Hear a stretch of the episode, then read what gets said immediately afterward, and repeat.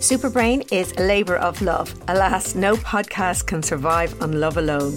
We don't have a sponsor, so we need your support for Superbrain to stay alive and kicking. You can make a one-off donation by following the Support This Show link in the show or episode description. Ryan Reynolds here from Mint Mobile. With the price of just about everything going up during inflation, we thought we'd bring our prices down. So to help us, we brought in a reverse auctioneer, which is apparently a thing. Mint Mobile Unlimited Premium Wireless. How to get thirty, thirty, how to get thirty, how to get twenty, twenty, twenty, how to get twenty, twenty, how to get fifteen, fifteen, fifteen, fifteen, just fifteen bucks a month? Sold! Give it a try at mintmobile.com slash switch. forty-five dollars up front for three months plus taxes and fees. Promo rate for new customers for limited time. Unlimited more than forty gigabytes per month. Slows full terms at mint mobile dot com. Hello and welcome to Superbrain, the podcast for everyone with a brain. My name is Sabina Brennan. I'm a psychologist and neuroscientist, and I am fascinated by people like you, people like me, and people like comedian Joanne McNally. In this episode of Superbrain, I continue my conversation with refreshingly honest Joanne McNally about being adopted, identity, living with not one, but two eating disorders, recovery, and finding and losing herself in comedy. Joanne has a unique ability to talk openly about difficult issues in a humorous and entertaining way that doesn't dilute the seriousness, but shines a spotlight on the issue, and I'm sure helps many people in the process. Enjoy the episode. I think all of us, as part of the human condition, is that we we create stories about why we do things. And sometimes those stories are completely off the wall, but just that's what we have to do. We have to explain why we do something. So correct me if I'm wrong, but in terms of your eating disorder, you kind of explained that in some way as uh, not wanting to grow up, wanting yeah. to stay a child. I think so. And I, you still feel that that was that? I think... Was it bu- bu- can I ask, was it... Bu- Both bulimia, bulimia anorexia, and anorexia, everything. I have a very oh. good work ethic. I really went to Yeah, you went it. the whole hog. Um, I think I have... whatever I think there's a certain I think my mind is wired a certain way. There's always going to be something there's always going to be something there's always going to be something but I think I was when you say now just when you say there's always going to be something something that that just clarify that there's I, always I think I be, know what you mean, but I feel like there's always going to be uh, like some addiction issue, or I always have okay. to kind of rein myself in for things, or there's there was definitely like I'm more settled with myself. I felt very estranged from myself. I was like I was estranged from myself. I wasn't at peace While with myself. You were, before you had the eating disorder? Yeah. Before you had it. And when I had it. And okay. after. And everything. I'm only really kind of settling into myself in the last two or three years. But you see, I think that's like I think that's really interesting because who we are is constantly evolving. True. So to expect yourself to be fully whole and formed yeah. as a child is it, like but it's, I was it's in my twenties. Like I just was not at home in myself. So I was always you, you were uncomfortable in your own skin. Yeah, no? I just didn't understand. I just wasn't at peace with myself. So I was always trying to change myself and improve myself. And of course, as a woman, one way to improve yourself is to make yourself thin, thin, thin, thin, thin, thin. And of course, then it became an absolute obsession, and yeah, I was That's, mental. It's it's it's it, well, it's actually quite phenomenal how many people in oh in, yeah uh, because it's uh, a really have, it's a really it's a really f- physically visible way you're told to improve yourself. So while your your mind is going up and down and in and out, and you don't understand your own thoughts, and you're you have imposter syndrome in almost every area of your life, your weight is something you can control. It's that old thing they always say, it's about control. It's not actually about your weight, really. Or body dysmorphia, which is sort of one of the other theories where you don't see yeah. what you actually look well, I, like. Well, I, I definitely had a d- like. I remember once seeing a picture of myself and being like, whoa, I really didn't think I was, I still thought I was bigger than everyone else. And I saw a picture of myself and it was, it was very clear I was unwell. Yeah. And I remember like, I, I kind of saw, I had a moment of clarity for like thirty seconds. And was this while you were still in it? Yeah. Still, still really got, kind of going but, through. Yeah. But at this stage I'd had to leave work and I was starting a treatment program. So I was prob- I was at my worst really. Okay. But there was a glimmer of, oh God, Something I look, I look, said, whoa. I look weird there. Right. I was like, I look weird there. but then you go, oh, it's a weird angle, it's this, that and the other. I know that's just because I always lost weight in my face, it's my hips are the problem. Like you, you're the yeah. eating disorder kicks in then again yeah. to make sure it's defending itself. Um, yeah. But I remember when I, so I wrote a show, Bite Me, about it, which was like a comedy theatre. I thought it was stand-up, but in hindsight it absolutely was not. It was comedy theatre, dark right, comedy okay. theatre. Yeah, yeah. Um, and it's all based around this one, I, I kind of took all my therapy sessions and put it into like the epiphanies. I had a couple of like moments of clarity where you have okay. these little epiphanies where you're like, oh, maybe I'm not on a detox, and oh, maybe I can't sustain this for the rest of my life, and oh, maybe recovery doesn't just mean getting fat, and maybe it would be nice to be able to go for dinner with my friends again, all those kind of things. But I remember um the big kind of moment for me was uh, when the therapist was like, why do you want to be so thin? Like right. what is this and did obsession? You have an answer? I was like, well, first ones I was like uh Um, it means I'm successful. Okay. I'm, every, everywhere tells me that, like all the thin people are successful, so that I equated thinness with success. Um, and it makes me more attractive. Okay. And she was like, okay, and she went through them. And at the time, I obviously had to. She, she was like, success in what? And I was like, well, my job. And she's like, and how's your work going at the moment? And I was like, well, obviously, I've been let go and I'm back living in my mother's attic. And they're like, oh, in relationships you say it makes you more attractive to men, how's your love life? And I was like, well, obviously it's in tatters. So it was this moment of all the things that I thought that I was gaining by being your own thin. Story that you had created to justify yeah. your behaviour were the things I'd already had, and my eating disorder had meant that I'd actually lost that them. They, yeah. So that was a real like light bulb moment for me when I was like, oh God, and what am I doing? And was that a light bulb, light bulb moment to recovery? Yeah. So somebody was showing a mirror up to you to kind of say, well, okay, let's test your theory. Exactly. Right. Look where you are. Yeah. Look, look where, look around you. You're in a, you're in a, you're in a psych ward. Yeah. With, and like, and what are you doing? Come here. Was there, do you, can you, there's a couple of things jump out to me that are really interesting, because I do understand that myself. I would have been as a child. I remember my mother took me to the doctor when I was nine because I had Uh, constant headaches and I couldn't ever sleep. Mm. And the doctor actually told my mother that I was trying too hard to please her. Oh my gosh. Yeah, which was kind of really weird. Um, transpires it's migraine going back the whole way, but but I didn't discover that until kind of a few years ago. Yeah. But um, I definitely would have been not a people pleaser, but always trying to be, uh, to do what my mother wanted, yeah. or, you know, to be the good one or the one who got it right. And, and that was, without going into that, that was quite challenging anyway, because you would have had to be inside her head to figure out who she wanted you to be. Mm. Um, and, and I just, something, when you, when you said that, that, you know, you, you wanted to be successful, you wanted to be good, you wanted to be, and this was a way you found to do it. I've tried to find other ways, tried to be good at school, tried to be good at acting, tried to, you know, do things that I thought um, brought pleasure. And I, I, I'm just wondering, do you think, who, who was it you were trying to show you were successful or good? Was it parents? Was it teachers? Was it yourself? Is there, was it friend? Like, is, can you, can you thinking back, was there a trigger or, or? No, there was no one trigger. I, I do remember thinking that my purpose was to be considered attractive. Your purpose in life was to be considered attractive. Right. That oh, that was that was the main priority, and nothing else was really as important as that. I I'd very little. Um, So I suppose I'd low self-esteem. I, I I suppose most people do. But in Ireland we do, because you yeah. see, you're like, I would have been brought up to say, you know, that it's a modest to say anything good about yourself. Yeah, there was a bit and, of that, all right. Yeah. And, and I'm just thinking, actually, so I'm looking, you just said your mum's in her early seventies. Mm.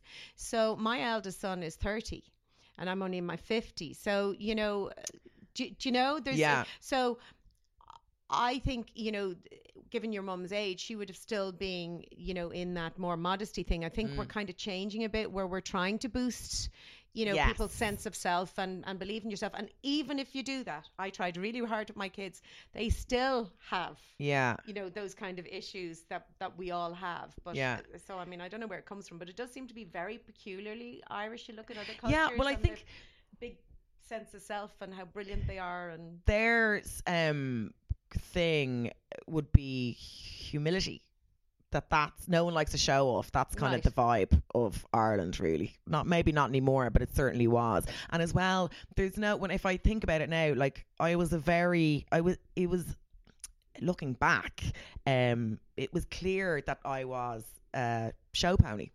Yeah. Like it you just like was. To perform. Yeah, I did. Um, I don't know where it came from. I arrived with it because I'm adopted, which was also interesting because as a child I was fascinated with things that I could do that my family couldn't do and things that my family could do that I couldn't do. So, for example, my dad was um, amazing at maths. Just a really mathematical mind, like just numbers were so easy to him. And I was the polar opposite. Like I struggle, I still struggle with numbers. I've no interest. My my brain just switches off. I was much more languagey focused. Um, I was a good writer as a child. I remember, you know, kind of being stood up to read my stories out in primary school. And I remember in my mind going, why, how come I can do that? And why is that a str- that was like a strength? And I was like, where did it come from? As an adopted child, you can imagine all. And you sorts. Knew all along you were adopted. Yeah, yeah, yeah, yeah. yeah so yeah. you're you're you were trying to figure out your own. Who what, am I? What? Yeah. So every child is trying to figure out who they are, and yeah. I had no blueprint. But you had the you had the you had the extra of that because it's funny thing is, and and this is going to sound really really weird, but a lot of children who grow up with their own parents who feel. Um, are going through that who am I and maybe don't like what they see around them and what they came from are kind of going, God, I hope maybe I was adopted. I know. Do you know? Which know. Is like so crazy, know, isn't gas, it? Yeah. You know, and whereas the adopted one is then going, well, who am I? But there is something about being kind of spat, you're like spat out of a spaceship. Rather than you've no context for yourself. You can't look back and be like, oh yeah, so that's my father, that's my birth mother, and that's why I have that head and that nose and la la la, and that's why I can do that and I can't do that. And you're right, maybe you have skills and abilities that no one else in your family does have, but as an adopted kid you can't figure that out. So there was a lot, that was kind of the struggle growing up. And, who am I? And did you wonder Um, did you wonder, because it wasn't until much later that, because you, you did get to meet your birth mother and, yeah. your, and your birth father, but that was much later. Mm. Did you wonder up to that point when you're a kid and you're trying to figure out who you are, whether there was something bad in, in your parents, or where, did you imagine, did you did you fantasize them and, and you know imagine them as these wonderful, amazing parents? Actors, actors, performers. Right. Also, I, I knew I knew that I... Like, and I mean, as a child being a great, I, I was, you know, was given the good parts in the plays. And the main reason was I could project my voice. When you're young, that's your, they're like, Jesus, she's a great voice. She doesn't even need a microphone. That was my skill. I was very confident on stage. Yeah. Um, and very loud. So I got all the good parts. And I was like, how come I can do this? Where did that come from? So I fantasized in my brain that I was from this D- acting dynasty. Maybe it was Panto, maybe it was Twink, yeah. maybe it was I remember uh, w- you come with these documents when you're adopted that give you a physical description of your birth parents and their hobbies and stuff. And uh, my birth dad, Kevin is his name, was I I had so much hair. I still have so much hair. Like I have to shave every three minutes, but I've had laser now. Uh, but I had like so just hair. The hair was always a huge thing, and right. that came from him. It was it was described in that little document thing. What that he's they're hairy. Kind of instructions that you get. They're like feed the baby this at this time, and this and, is what and she looks her like. Dad is hairy. Ha- yeah, loads of hair. It was described as he had a big head of hair because my birth mother was the one giving them the information, and I don't want to talk about her too much because she's not that uh, cool with it, but. So it was like all the hair. So I found, and he was really tall and I was really tall. And um, so I was like, I remember this whiskey ad. Um, I could sing. Weirdly, it, that went. I don't know. That was probably you the can't bag. Sing anymore. No, I don't really sing now. Um, but I was this little performing yeah. child. And so I was like, that's obviously come from somewhere. So there was this whiskey ad on the telly and it was a, a man with loads of hair playing the baron. And I latched onto that and I was like, that's my birth father. So then I found them and I was like, where's this showbiz dynasty? And they were like, what? Yeah. He's an electrician. She works in a chemist. Yeah.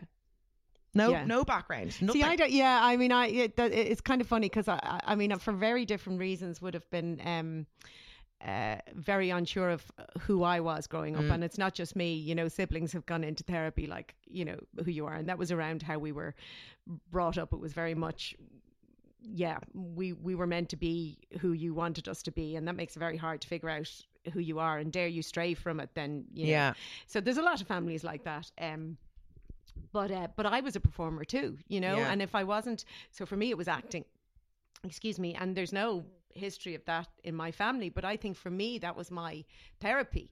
That was how I could get to try out different people and try yeah. things on, different things. And I've never I've done theatre, and I'm actually classically trained in in in theatre, but but I never had a desire to be on stage in theatre mm. because for me it wasn't about the the audience. For me it was, I you know, figuring out, and that's actually why I switched from acting to become uh, in, in later life to become a psychologist. People said to me, you know, what, why why are you, you know, moving from that to that? There's a big jump. No, it's not a big jump. I just want to understand human behavior. Yeah. Want to understand what makes me tick, why I, not just me, but everybody, yeah. why we do what we do. And that was the same reason I was an actor, and I loved being an actor, um, and I still would love it, you know, but um, uh, it's about, for me, the acting, the buzz was figuring out why that person would say that and yeah. what they're saying and what they're thinking when they're not saying the words. And I think that was kind of part of kind of a figuring, sort of figuring yourself out. Yeah. But I do have to say with age that you do start to get more comfortable in your own skin. I don't know if I see, I don't think that there's any set who you are. No. I think we're different in different contexts. I agree. I remember I read this book recently called, it was a game theory, basically how in certain situations, like there, we have three stages of ourselves, the parent, the child, what was the other one? I don't know. There was parent, child. What would be a third stage? And in different situations. But isn't that funny? You've just linked it to parent and child. I know. Me, me, the individual. Yeah, no. But in certain, like in certain situations, I'll react like a child. Like say, you know, whether it be over some boyfriend issue or something, and I'll, I'll act like a child. Then in other situations, I'm an absolute parent. Yes. Do you know what I mean? And like different situations will trigger different reactions in you. And um, I found that book fascinating. I also found it really helpful. Oh, right. Okay. That's yeah. good. That's good. Yeah. Not as helpful as your book. Ryan Reynolds here from Mint Mobile. With the price of just about everything going up during inflation, we thought we'd bring our prices down. So to help us, we brought in a reverse auctioneer, which is apparently a thing. Mint Mobile Unlimited Premium Wireless. How to get thirty, thirty, how to get thirty, how to get twenty, twenty, twenty, how to get twenty, twenty, how to get fifteen, fifteen, fifteen, fifteen, just fifteen bucks a month? Sold! Give it a try at mintmobile.com slash switch. forty-five dollars up front for three months plus taxes and fees. Promoting for new customers for limited time. Unlimited more than forty gigabytes per month. Slows full terms at mint mobile dot com. Ever catch yourself eating the same flavorless dinner three days in a row? Dreaming of something better? Well, HelloFresh is your guilt-free dream come true, baby. It's me, Keke Palmer. Let's wake up those taste buds with hot, juicy pecan-crusted chicken or garlic butter shrimp scampi. Mm. Hello Fresh. Stop dreaming of all the delicious possibilities and dig in at hello fresh dot com. Let's get this dinner party started.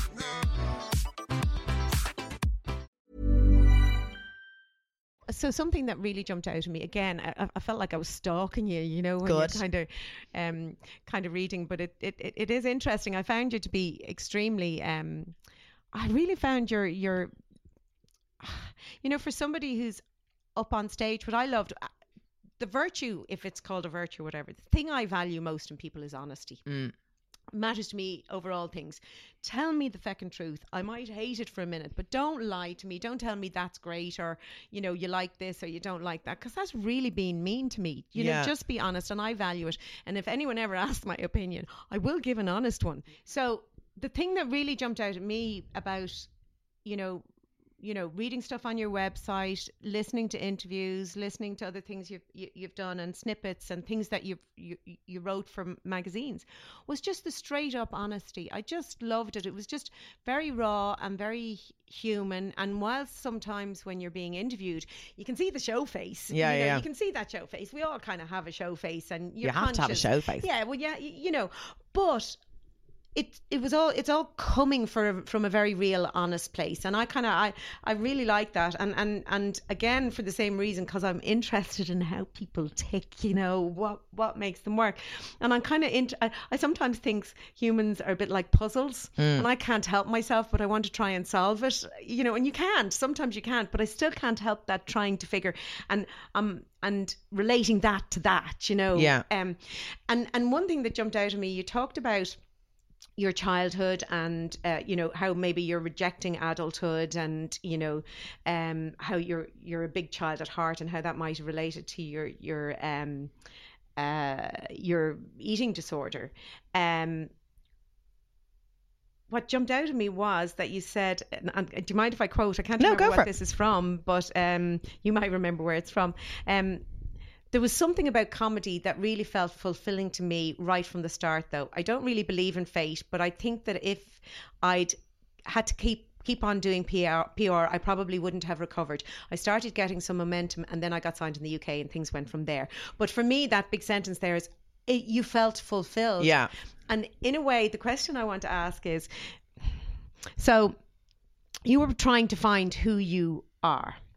And what I see as fulfilling when you're doing comedy, that that you are so in the flow, you lose yourself and mm. you're not thinking about who you are. And to me, that's how you find yourself. And, and for me, what I think from that statement is, in comedy, you found yourself, even though it's yeah. because you lose yourself. Does I find, like I when I'm on stage, like I just I just love it. Like I feel like that's my probably truest Self. self and it's not, because it's a hammed up version of me, of course, but I just adore it. And like I was so lost, and I think that's why I got so ill. I just I just wasn't doing what I should have been doing, um and I feel like growing up, acting, performing wasn't considered a real job. It was considered a hobby, and that you had to get a real job. And that that's why, it was all part of why I got so sick, I think, that I just had no sense of purpose. I didn't, I got no um, satisfaction out of my work, really. Uh, it all felt wrong. Everything just felt wrong, wrong, wrong, wrong, wrong. And then when I started doing stand-up, and when I started going on stage, I started acting in a, in a play. That's how I ended up in stand-up. Um, everything felt, it felt right. Everything just fell into place and clicked. And had I had to recover without comedy being the prize, then I wouldn't have, I don't think I would have done it, because being thin would have been more fulfilling than going back to, because you had uh, control over job. you were you you were in a in a job that you had no control. And I mean, the thing is, when it comes to eating disorders as well, like some of the neuroscience is around that it's linked to reward and, and punishment, mm. you know, and, and that not quite operating and in the way. And achievement. I felt like and I was achieving something. I think that's what I was missing in my in job your, as well. In your, in your, yeah, in that your I job. Was, I was achieving something by losing weight. Like every day you could wake up and you were a winner again because you, you dropped another pound. Yeah, exactly. You had purpose and yeah. there was a goal. You were setting a goal. And I mean, yeah. I firmly believe it. And, and that that's kind of why I'm not a fan of retirement, is, is that everybody has to have goals. Everybody yeah. has to have purpose. You have to matter. Otherwise, like, what is the point? You yeah. have to be achieving something. So for me, I went into, um, and just I see so many parallels that I wasn't expecting to see, which is really, really funny, because I couldn't be further from, you know, being a, a comedian. But, but I really do see some of the parallels in that I can still remember clearly the day the drama teacher came into our primary school and told us what drama classes were about. I was eight, yeah, and I ran home and I begged my mother, you know, can I please do this? This is what I want to do. I felt just loved it. I happened to be good at it, and blah blah blah. Kind of went on from there. But then when I became that that grown up, and I, I mean, I did my leaving at sixteen, so I wasn't really that grown up. Yeah, but my father now was forty-two when I was born, so he was quite well on, like, you know, even at that stage. Um. I couldn't have said out loud that I wanted to be an actor. In fact, mm. I didn't think ordinary people became actors, you know, and that's way back before we had the internet.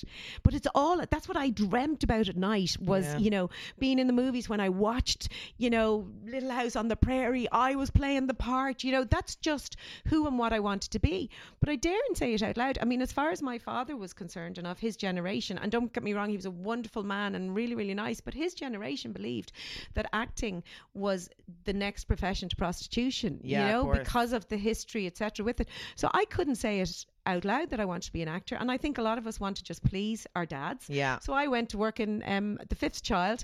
All he wanted, his ambition for his children was for um, them to work in the life the life assurance company that he'd worked in all his life. Yeah. So um, I did that, and I did that for fifteen years, and um, I got married. And now, one thing, I got my mortgage out of it, which was great. great. Mortgage at twenty-four.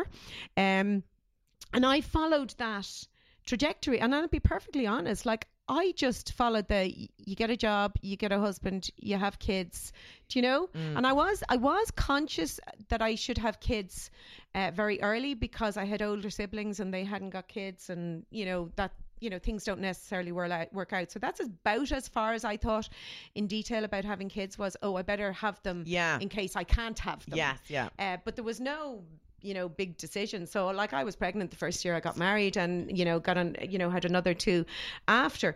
And it was only then at that point when I had two little boys, little toddlers, and I was in this job that I hated and was totally unfulfilled. And, you know, you work to save money to go on holidays or to go out, you know, and forget about it. But mm. once you have kids, you didn't have money to do that. So you had an awful lot of time to think. And I said, I don't want them ending up in a job like I am. I want a better future for them. And I'm going to raise my kids to find what they love and find a way to get paid to, to do, do that. Yeah. Um, Great theory. Yeah. Not everyone can do it though. No, but I realised that kids learn by example. Yeah. And I said, how how am I go? So I jacked in my job, um, and I had finished my teacher's diploma and set up a little drama school, and then I became an actor, and I yeah. worked as an actor for um for ten years, and and did you know did quite well at it, and and it kind of worked out. But it's that thing that you're saying there that like for fifteen years I didn't do what I loved, and there was no way. Like my mother would even say to me, "Oh, would you not go into, um, would you not go into Talk of the Towns, or would you not go into amateur drama?" And I'm kind of going, "No, I want to be a professional, yeah. and I'm not doing that amateur stuff. Like it's either all or nothing." Mm. Um, and it kind of is interesting because it just, when you've kind of got a passion like that, it just halts everything. Some people are so like, they knew themselves, I feel like they knew themselves so well, so young. Like I remember this girl in school, Nuala was her name, and she, when we were seventeen doing our leaving cert, and she was like, I want to be a radiologist. And I was like, what? I thought it was like a pirate radio station. I was like, what? Because I want to be a radiologist. And she became a radiologist, and she is still a radiologist. Right. Like I'm still kind of thinking, listen, if this comedy thing doesn't work out, I'll go back, I'll do this, that and the other. Like, to be so self-assured yeah. at that age, I was so envious of it. I remember another girl, another friend of mine, Audrey, um, she's a dentist, and she actually wanted to be a beautician, but she comes from a long line of dentists, and her parents were very uh, definite that she was going to be a dentist. And I remember being really envious of that, because my family was like, they were more so, and she was, my mum was, was trying to give me free freedom, um but you know I knew that I wasn't really allowed to do the acting thing, but she was open to other things, but um I had no I felt like I had no real direction. I wanted to be told what, what to, to do. do I yeah. wanted to be told if what to do. You couldn't do what you wanted to do, I wanted to be told what to do. You have validated. To do this, you need to go do be a law, be a solicitor, do medicine, whatever, like this is what you I was just dying for someone to tell me what I should do. Do you think I just flailed around then? How, how are you on decisions? Because I remember terrible. Thinking, yeah, yeah, yeah. Cause and I'm really suggestible. Like I can't be left on my own with the laptop for too long, or I'll start believing the earth is flat. Like I'm very really? suggestible. Yeah, I make no decisions on my own. Like I did. Um, I ended up doing arts in U C D. I did English and sociology, and I loved sociology. I wanted to be a writer. Great. They're both great subjects for comedy. Yeah, they're brilliant. I yeah. love sociology. Oh my God, I loved it so much. And I mean, it took me seven years to do my degree because I was such that I was fanning around I wanted so much. To ask. It was just sure I didn't know what I, I was. I just was like, what am I? Why am I here? I don't get right. it. I don't get. I don't get it. But then I, everyone thought that I was um, thick, which I was really concerned me then because I knew I wasn't thick. So I went back and I studied really hard in my final year, and then I came first in my degree uh, first in my year in, in sociology. So because of that, you get offered this like doctorate. You can skip the masters. You get a oh, you get really? a scholarship, whatever, to do a doctorate. And I was like, yeah, I'll do that. And then my friend Donnie was like, I don't think you'd like it. You'd be on your own all the time.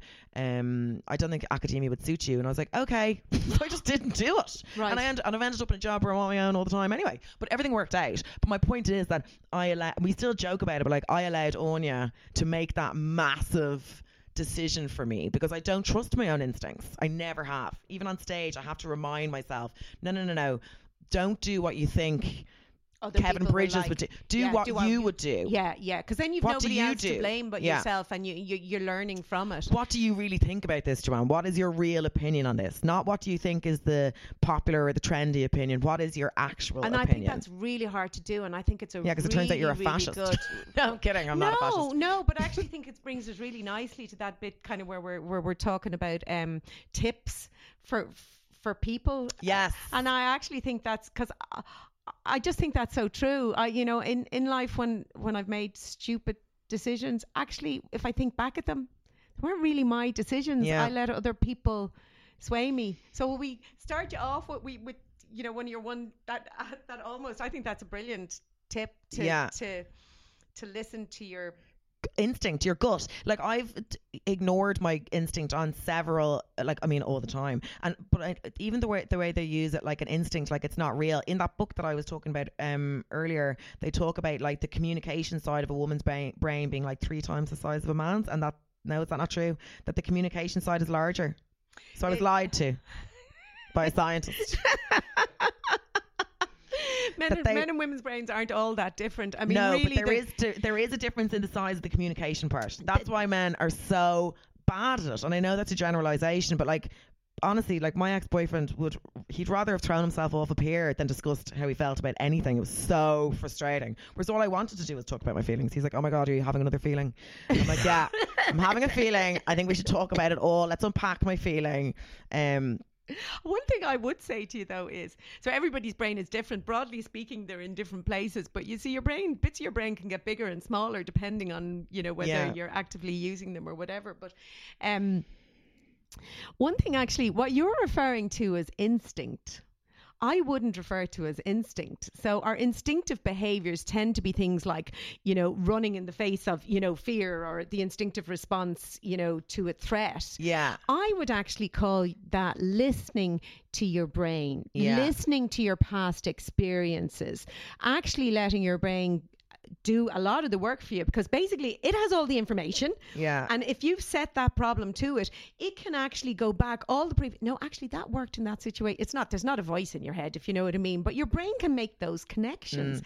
and then come out with, actually, this is a good idea. Now that's happening unconsciously to you, but it's based on, it's an informed idea because it's based on, you know, previous things that worked out for you or didn't work out for you, or what you're good at and what will work. Yeah. Much more so than somebody coming over and saying, oh, I don't think you'd like that. How the hell do they know whether yeah, you'd I like know, that yeah. or not? Because they're not living inside yeah. you, and what gives you reward is is what key. So I would actually say, instead of saying, and this is terrible, I just asked you for a tip and now I'm, not, I'm saying to you, don't say trust like, your instinct. Not, that's not, it's not going to work. Trust your brain. No, because yeah. that's what it is. And actually, to be honest, I think you're undervaluing yourself by saying trust your instinct, because we all have almost identical instincts yeah. in that instinctive behavior means, you know, that um whereas actually really what you're you're you're talking about is trust the richness of my experience, trust all the things I've learned, all the things that I'm good,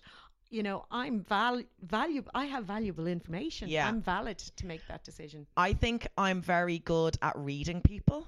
That is something I am good at. I think I have a fairly high emotional intelligence, mm-hmm. um, which is which is helpful in my line of work. And that's something, so before in relationships or with friendships and stuff, and I would ignore that. I would, because you know, this like, co- kind of confirmation bias. You want to believe what you want to believe. So you ignore your brain. Mm-hmm. And if this man is saying that that woman is just his friend from the gym, even though you're pretty sure they're riding, you just go along with it because you want him to be telling you the truth. So as I get older, I, I do trust, trust my brain yeah. more. Yeah. Yeah. I, I think, but when I, when they call it female intuition, I feel like that makes it sound like some sort of wizardry or something. No. Whereas it's not. It's like, exactly. It's, it's, and, and they're real thoughts. You are really processing and taking in information. And you're taking in information. And, and reading and, things. Yeah. And I mean, that's why, so it's like you said earlier, you know, uh, for smoking, it was because you can see your face and you wanted to stop. I stopped smoking for the same reason. Mm. It wasn't all the death messages on the, on the packet, I because know. We feel immortal. You know, yeah, we I just know. do. You just don't make the connection. You don't, you don't think it'll ever happen to you. Uh, and you said, because you can't see your heart or your liver, but the thing is, like, people don't even think about their brain. Mm. Do you know, like, it, it doesn't even come into the equation at all. And it's like, that's why this podcast is called Superbrain. It is the most amazing um, structure. Like, it's the most complex structure in the universe. And, sure. and and we're just not, we don't value it or use it. Or you always read those stories about, like, someone gets a knock in the head and they wake up and they can speak fluent Mandarin. Now, obviously, I just made that up, but you know what I mean. I do know so what you're you like, mean. You've the, you've the, you've the opportunity for, or the potential for so much in there. And whatever way mine is wired now, if I got a knock, I could be a different person. Well, it depends. It would depend where you got the knock. But yeah. actually, if you got the knock in, in your towards your frontal lobes, an awful lot of people will say they've had a complete personality change. Now, the reason for that is your frontal lobes are bidirectionally connected to all the other areas of your brain. So it works both ways. So they are involved in like inhibiting behavior. Mm. So they're the thing that says when you walk into the room in front of your ma, like you said to me, can I curse? Um, that actually it's your frontal lobes that that made you ask that. Yeah. Is this live? Can I say it? Can I can I curse? Whatever. So if that's damaged, you actually can't access your previous behaviors, all the learned behaviors. And it's a lot of the learned behaviors is what makes you, because yeah. you have patterns of behavior. You behave this way when you were on stage, you behave this way with your friends, this way with your mum. When that's damaged, you don't have access to that. If your brain is working in one way, it's habitual. You can change that if it's something you don't want. That's what I really like. It's that the, you know, there would be some people would think that your personality is your personality. It's very much set in stone. And like, I don't think that. I think I'm a completely different person to the person I was probably even five years ago. There's some things have remained. Um, like I'm much more organized now because I've had to become organized. Yeah. Whereas I just accepted myself as a chaotic person because I was, I didn't have a reason to not be chaotic. Now I have to be organised. I cannot miss another flight. To be organised, yeah. And you know that, yeah, because you lose a gig. I yeah. was on a plane the other day to Iceland and felt so sorry. There was uh, Just Mustard, you know the band, Just Mustard, an no. Irish band, and Ham were... Sandwich. It's a ham sandwich. Sounds a bit like it, doesn't it? I really hope you made that mistake because that is hilarious. No, it's Just Mustard. Oh, because there's a band called Ham Sandwich. No, well, called... they should get together. Shut up. That's gas. They're called Just Mustard. But we're sitting on this flight. I was going to, to Iceland with my friends for fun, and, and we were in the front row. Like we had front row seats as the, at this hor- horrendous drama that was unfolding. All the band, they got this super gig. You know what it's like yeah. in us uh, um, in Iceland, and then a whole T V thing. And they're waiting for their, their bass player to arrive, and they're asking them not to close the door, and they're not, and, and they kept giving him another few minutes, and then we were saying, give them another few minutes, you know, and and he never made it on the plane. And we were then talking to the guy who was sitting beside us, and I just said, you know, my friend said to him, um, has this happened before? And he said, no, it's not the first time. And she said, well, you know, maybe you need to get another bass player, and we may have to change the name of the band. But he said, um, oh, but he's such a brilliant bass player. And I says, well, you've no fucking bass player now. Yeah, I know. You know, as brilliant as he is, you're not getting to do this gig. And I hate to tell you this, past behavior predicts beaut- future behavior. Past behavior predicts future behavior unless you actively work to change that yeah. behavior. Yeah. And, and that's why people get so it. much out of therapy and stuff, because and and, and um uh cognitive behavioral um C B T and all that stuff, because you like that was like what the way a- I had to remap the way I thought about food. I had to completely overhaul my relationship with food, and it took years, and it was so slow and so difficult, but I was like, I, d- I have no other choice here. I have to do this. Um, so I agree with you when people have like kind of antisocial parts to their personality or whatever, or like that, like unreliable or unprofessional, they have to make a concerted effort to change it. I had to make a concerted effort to be more organised. And I think in a way his band members were facilitating it. By yeah, he should saying, be fired. Oh, it's okay. They, well, you know, even well, no, everybody makes a mistake, and we can all be late. But saying, look, you know, unless you're yeah. you're out. So just kind of winding up now. If if you were, because I'm sure there could be people listening who may be struggling with um, eating disorders and you know issues. Is there any kind of advice, or would you prefer not to give advice, or anything that you could say from your experience? That well, I would say was when I was unwell. I, I would say start the work now, because it's it does take time. What I would say is it's I I'm so much happier. Oh, that's wonderful. Without it, and I never saw that as an option. I just assumed that I'd be forced to get better, and that it would just mean I was always unhappy with my body, that I would just hate myself forever, and I would always consider myself fat and everything. And when you actually work through that, it's so much nicer. You're just free. You can just live your life. You're not like this like shadow over you all the time, or like you're kind of under someone's thumb the whole time, um that you're at, you'll actually be much happier out of it. That's a lovely positive, and I think that's a that's a hard thing to remember when you're in it, because you do feel like you're kind of sacrificing something by getting better, and actually you you're feel, not did you feel did you think you were happy when you were unwell? Yeah, I thought I was. You thought you were happy. Yeah, and I it was. That's really uh, interesting. It spiraled then eventually, and when I eventually went into treatment, because it, it was like I kind of hit a rock bottom moment of saying, like, I can't actually live like this anymore. It, this is no and, longer and worth. You can't live. Yeah, exactly. Because that's the thing. It is, yeah. you know, it, it, it's huge horrific. Fatality yeah. rates. But I was like, I can't live like this anymore. So I, I, in the first kind of the, it was all in stages. The first bit was like, right, I need to figure out how to maintain this weight at a, in a healthier way, which of course was absolute madness because I was incredibly underweight. But I, it took me a while to let go of the anorexic thinking that, like, I really struggled with that, and, and putting on weight was hard, and I'd feel like I'd ballooned and I'd actually put on like a pound and all that, um, but you have to kind of fight back and you have to choose it every day. Like, I still have to choose it every day. Yes. I still have to choose if I put on, put on weight. Like, I'm half a stone up than what I would usually be at the moment, and I'm going to Thailand soon, um, and I'm like, oh, and then I'm like, no. You look fabulous. Thank you. You do look fabulous. It's absolutely grand. It doesn't matter. You've you've a lovely life. You're free to do this. You're free to do that.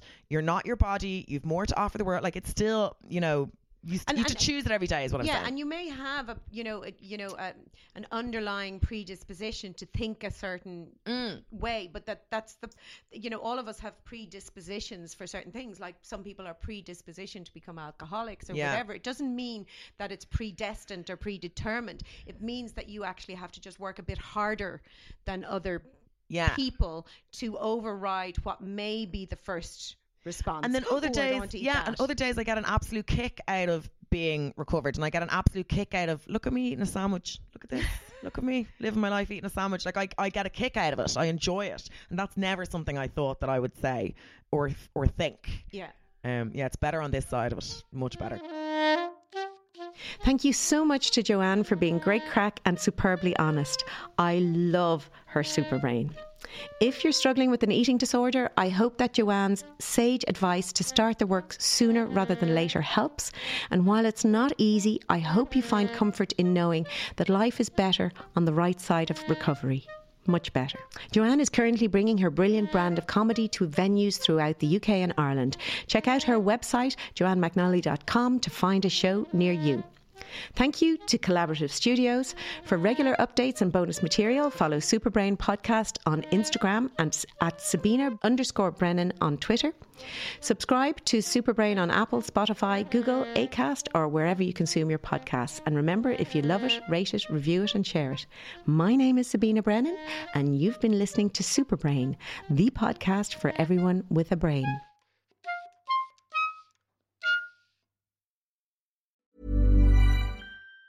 Planning for your next trip? Elevate your travel style with Quince. Quince has all the jet-setting essentials you'll want for your next getaway, like European linen, premium luggage options, buttery soft Italian leather bags, and so much more. And it's all priced at fifty to eighty percent less than similar brands. Plus, Quince only works with factories that use safe and ethical manufacturing practices. Pack your bags with high-quality essentials you'll be wearing for vacations to come with Quince. Go to quince dot com slash trip for free shipping and three sixty-five day returns.